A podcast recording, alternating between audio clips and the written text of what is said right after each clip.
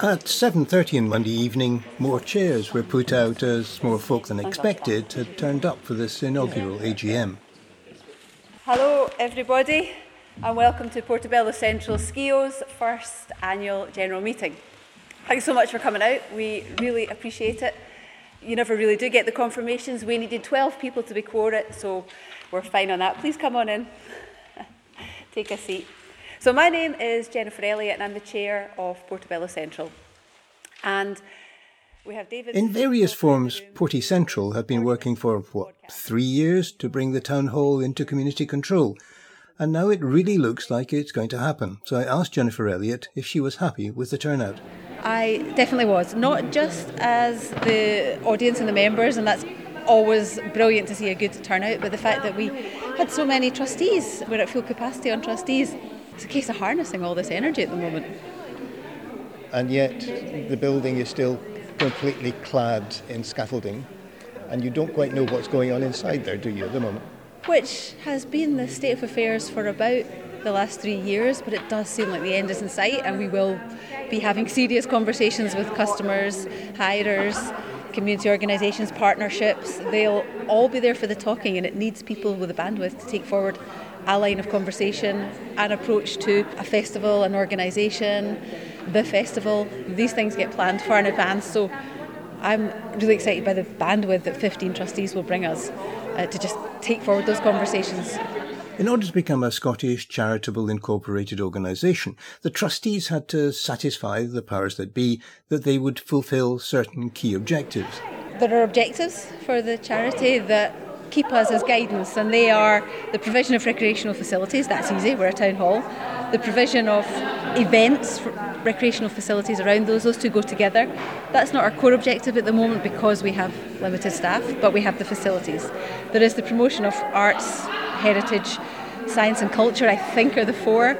So that gives us remit to do almost anything, and along with promotion of citizenship and community development, we can get stuck into what Porty needs. So I probably don't want to talk too much about those projects to just let them come real, but there are inquiries. But there are there. so many interesting people living in Portobello. I mean, everything from the Astronomer Royal for Scotland, since you mentioned science, so many artists. We've just had the art walk. There is so much happening. There is, and each one of them takes a lot of organising. Any event takes a little bit of risk for the person organising it, so we're hoping people will have an idea of what they want to do. We'll support them in running it.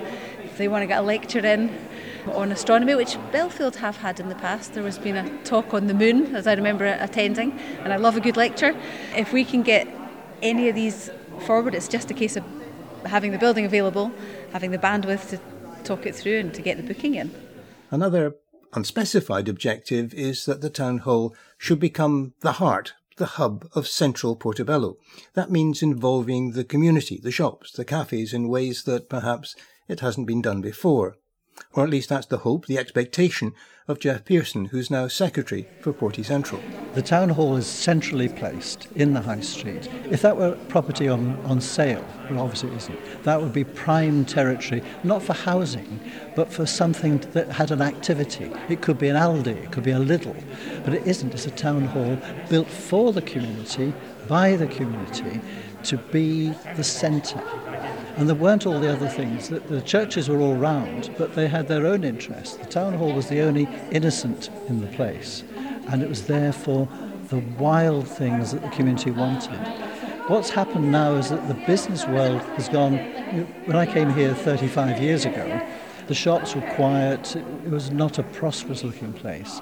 It is now quite different. It's a lively place, and increasingly it's a destination people come to Portobello not just to go and sit on the prom, they come to have a good time buying great fish, going into great cafes, eating great restaurants, and the town hall will just be the not even the icing on the cake, it'll be the solid part of the cake that provides the centre for a visit, a destination. And one of the good things is, as part of the fundraising, there was the Porty food map, which essentially was just bringing that part of the business community in to back you. Yes. And curiously, the business community didn't fully know that when they were going through it. They thought they were being charmed. But actually, when they saw themselves with all the others, they began to say, actually, we are together. And so we weren't involved. It's a, it's a catalyst. You know, we weren't used up in that process. We gained from it because we made money. But the, all the other businesses, you remember in, in the food map, the wine shop provided a wine list with a, a wine for every one of the recipes. So suddenly we're getting organisations working together who probably didn't think of working together before. Again, you're sounding optimistic. There's no point in not sounding optimistic. I mean, it, would be very easy to be a, a sort of uh,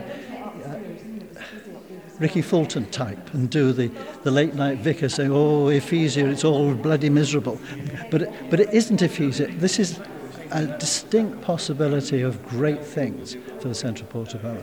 One of the interesting things that you did mention was we're all worried about our fuel bills, but you're part of um, almost like a government project, which means you're actually able to buy from that central pool.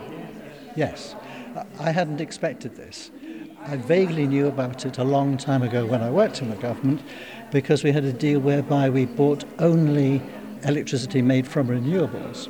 And that was 20 years ago. That system still exists. It's used mainly for government buildings, but because we've been a, local government building, we're allowed to stay in the framework. Now, that won't protect us from Mr. Putin's putting up prices, but it will mean we get the best price and we will get a price which is for our kind of place.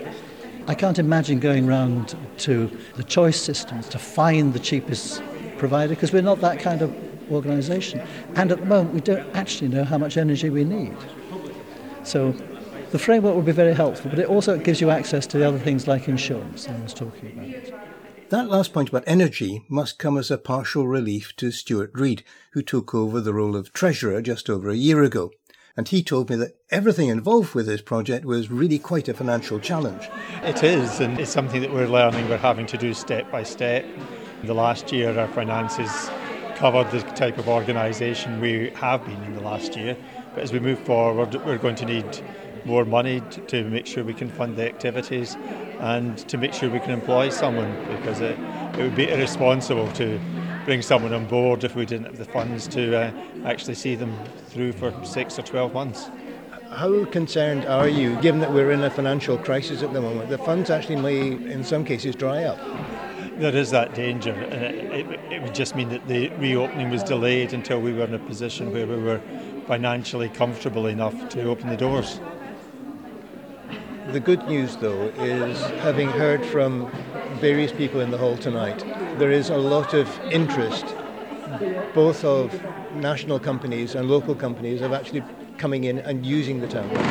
Yeah, I've been really heartened by just the amount of inquiries that have come in, and as, as people have said, uh, uh keep coming in, and the, the range of people who want to uh, to use the hall and it really mirrors the, the sort of range of events that have been in the past. Maybe not the, the, the mythical Northern Soul dancing, but uh, there's certainly the community events, the, there's weddings, there's other celebrations. So we're, we're confident we have a product that people want, and it's making sure that that generates enough to meet the costs. And the good news is you're a professional accountant and therefore know exactly what should be done.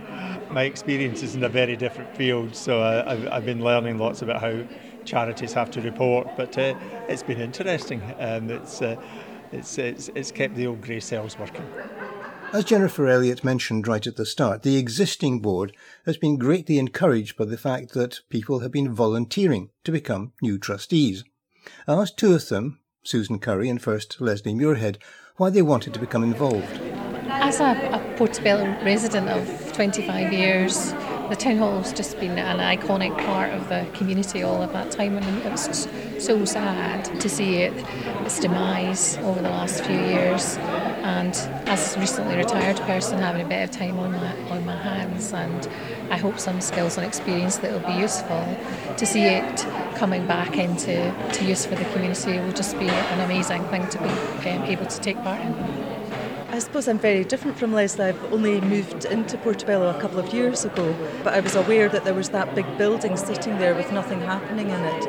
And I've moved from a village in the borders where there was a very thriving town hall, and I just thought it would be great if something like that was here instead of people going away into the centre of Edinburgh all the time.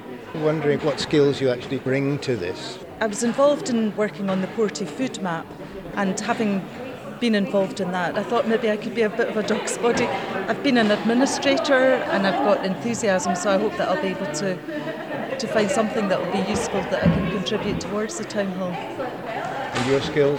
What would well, you I bring? guess energy and enthusiasm and a bit creativity are at the heart of that.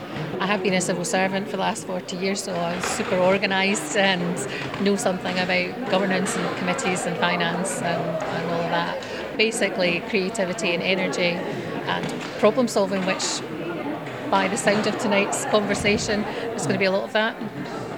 Monday's meeting was held in the Wash House. Jennifer Elliott has also been heavily involved in creating the Bellfield Community Hub after the community buyout, what, five years ago. So I asked her about the importance of having these three venues work together rather than competing with each other. Very much so, and that's been the conversations had. So we know that the town hall is a big, ready-made performance party wedding space in a way that Bellfield is not. But Bellfield has a real base in regular income because there's regular bookers there that take the space. That's, it's a pretty busy building now at weekends and, and evenings. The Wash House has their niche and has their partnership with the council. We're going to be quite close with the council, more than Bellfield. There is, I just know there's demand enough for all the spaces, and I'm confident they will fill and I'm hopeful they will fill for the right financial model. so, what's the kind of timescale? With a good wind, uh, the, we've been told the works will finish November, December. So we look to be getting in then. But if we haven't got a booking manager, if we've not got the funding for a booking manager, we will not open for a good few more months. We're working on that. We would consider grants We've talked about a loan. I don't want to do a loan for the full amount, but say we've got to top up the last 10k with a loan to but have you have that. a lot of experience of actually going out and, and finding grants. Oh, I wouldn't say I have a lot of experience. I have some.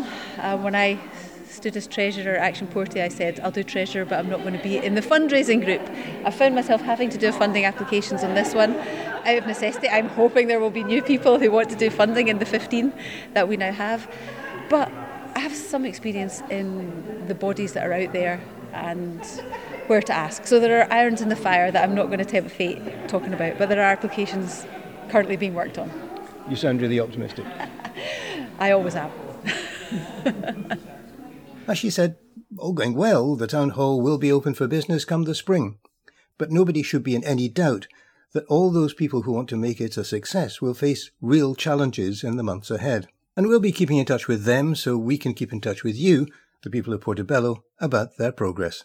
Once again, thanks for listening. Bye for now.